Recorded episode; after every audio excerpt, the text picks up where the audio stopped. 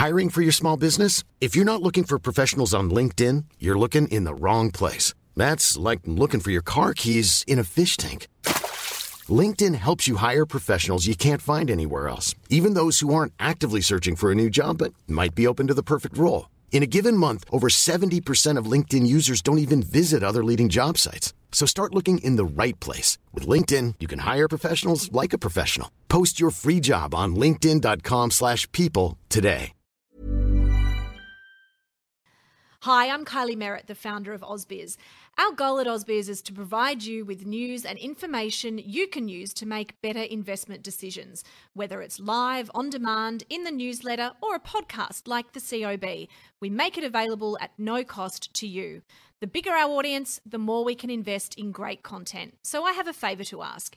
If you could take a minute to leave a review of the COB in the Apple Podcast app, it'll help us grow. And of course, don't forget to catch up with all the best interviews each day at ausbiz.com.au. Thanks for listening. From Barangaroo Studios, the AusBiz COB is the key stuff you need to know about the day in business and finance. Well, hello. It is the 11th of March. Welcome to the COB. I'm Nadine Blayney here with David Scott. Scotty, what kind of a day did you have? It's been one of the best days of my life. That's fantastic to hear on this Thursday. Not the best day ever. For the local market, though, uh, the XJO flatlining by the end of the session. The X2C Chi-X 200 was down by six tenths of 1%, so a bit of discrepancy there.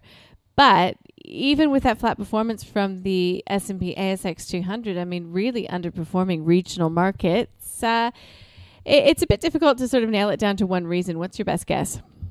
Uh, I don't know. It's been a disappointing session after what's been a very disappointing week, I've got to say. Uh, there's a number of factors, but uh, when you think about the primary one, now everything's been dominated by the bond market. The last couple of days, we've seen nominal yields and real yields decline quite substantially. And I know that we had a bit of a pop in some tech names yesterday, but generally those growth areas of the market would go and generally benefit when you go and see a pullback like this. But today, tech was the uh, standout underachiever. Uh, and even the cyclical areas of the market as well, mm. which really you know rallied hard on Wall Street uh, when coming to the party. Is it because we're more a defensive market here compared to other parts of Asia? I don't know, but uh, certainly we don't really stack up against the uh, the rest of the region based on what I'm seeing on my screens here today. Not not at all. I mean, the big banks are down between one and one and a half percent. In the case of ANZ, BHP is down by two percent. Uh, South 32 was trading ex dividend, but uh, it too was lower. Fortescue making a bit of ground up, up by 1.6%. What happened in iron ore markets today, Scotty? Because they were sold down again last night. It's been a pretty rocky run.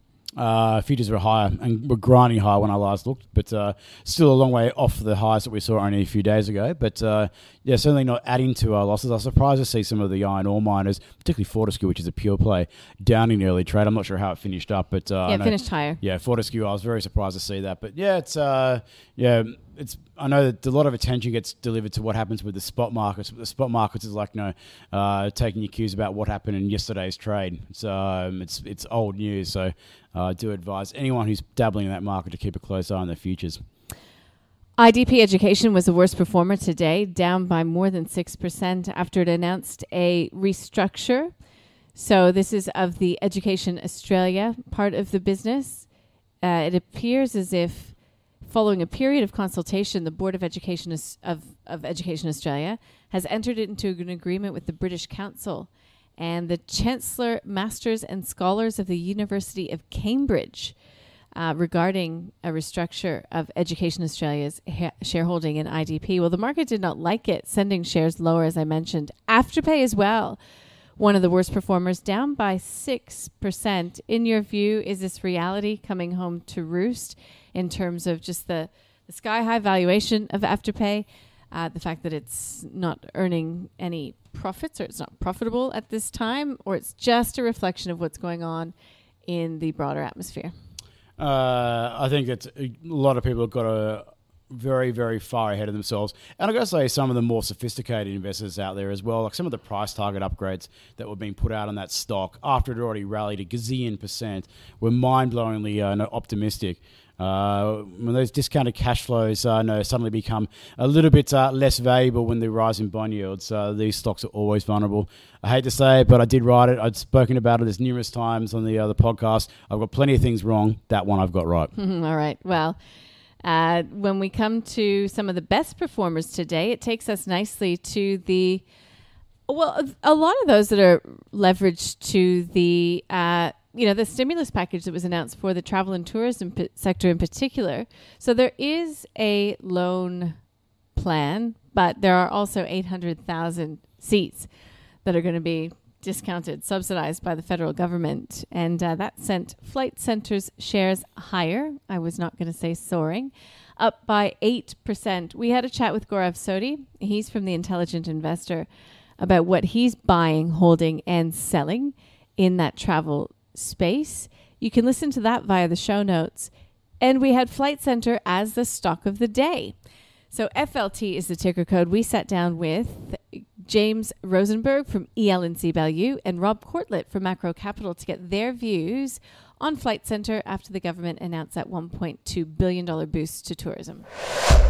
This um, announcement from the Australian government comes on the back of the US government uh, putting out their $1.9 trillion package, which included a $14 billion payroll assistance to the US airlines as well. Right. So everyone's trying to keep all the, the planes flying. Obviously, that should be good for Flight Centre. Um, it's not the preferred stock for us in this sector. If, if we were in it, we would hold it. We'd have no problems with that. Yeah. Uh, we'd actually prefer clients be in something like a Webjet.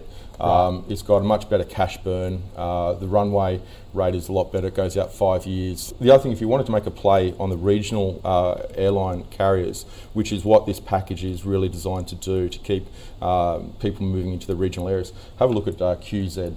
Uh, sorry, AQZ. Th- They are going to be in a real sweet spot at some point in time. We can all guess when that will be.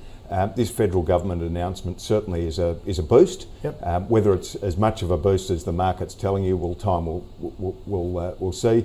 The stock, given the rise that it's had and the big dilution they had last year when they had that cap raising, uh, it's probably about fair price at the moment.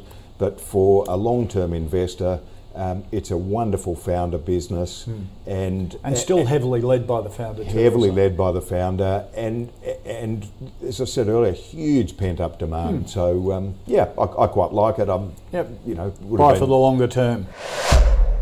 So there you have it. You've got one vote for Flight Centre, but one vote for Webjet. So, Scotty, that means, drum roll, not going in the portfolio, the AusBiz portfolio. You can get an update on that portfolio via our website. Also, you can tune into the call. How is the portfolio going? I know that we've got a bit of an, uh, a high beta to the uh, the market. We've got a lot, lot more growth orientated, I think, than how we like handle the drawdown. I think we're about 25% up on year. Oh.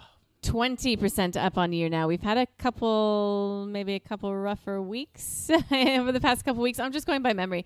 Haven't hosted the show to us for about a week or so, but I'm looking forward to being in the seat uh, instead of Kashi tomorrow. I know you miss him, but uh, I always have a good time with that program. And we've got uh, we've got Julia Lee from Burman Invest and Adam Dawes from Shaw and Partners, so it's going to be a bit of fun as well. Might get on the seltzers early, hey? Yeah.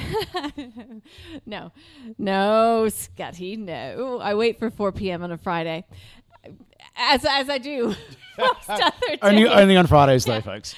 Oh, I'm going to move on. All right, uh, we've got another link in our um, show notes to to Roger Montgomery. Actually, uh, he gives his view on whether Bitcoin will become the world's reserve currency. You might feel like listening to that as we head into this U.S. session, which we'll see uh, some data coming out on jobs, jobless claims, and the JOLTS jobs read. These are important reads because, of course, there's just so much focus at the Fed right now on that unemployment rate, the real rate of unemployment, and uh, their job to get people back to work. That is in their mandate.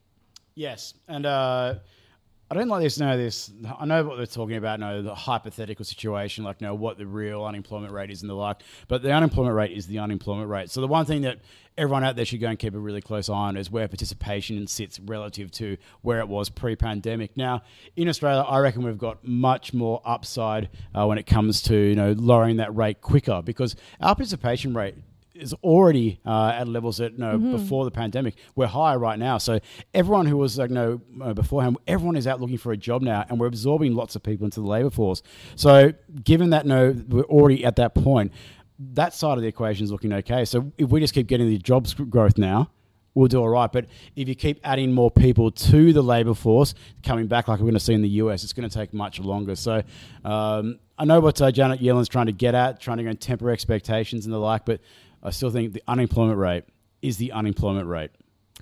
It is always, yeah, you've, you've got to go on the official data. Otherwise, it's a slippery slope. You can't go and say, oh no, but hypothetically speaking, if the participation rate was back at the pre pandemic levels, the unemployment rate would be that. Eh, eh, eh. That's not how it works. Yeah, this these this is the data that we're that we're running things off of. It's an interesting one. It reminds me of some of the tweets that I saw in the wake of the inflation data last night because it did come in softer than had been expected in terms of core, and you have all of these. Uh, you know, I'm not going to overplay it, but you know, Americans going on saying, "Oh, you haven't seen what I'm paying for groceries. If fake data, fake data." It's reminding me of China. I mean, that's that's a bridge too far. Yeah, look, uh, I'm not going to go and like go far, too far into it, but I will point out that the uh, the uh, group goes and does the uh, the surveys because of the COVID, they've gone and stripped back a lot of their uh, their pricing that they're actually going to in store.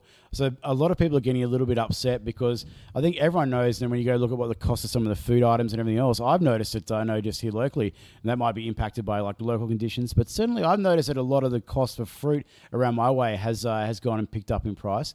And so I just wonder whether you know that uh, you're not capturing the full impact there. And of course, when it comes to CPI basket, groceries are a big, big component. Well, you know, part of the fruit problem here in Australia is the fact that there's nobody to pick it, right? And so we were told that that could lead to food price inflation. But I wouldn't know, Scotty. I well, first of all, I barely go to the grocery store during the week. I'm more of a weekend shopper. Second of all, I buy everything based on what's on sale. I mean, surely I'm not the only one. God, you just have a lifetime supply of like no Tim Tams and Doritos. no. And at the local uh, vegetable store, I suppose that I shop at, that I will remain nameless, they've got the imperfect section. So I'm a big fan of the imperfect fruit and vegetable section. And I'm a big fan of better than half price, you know, salt and vinegar chips and stuff I like think that. you like working with me, and I'm imperfect, so there we go.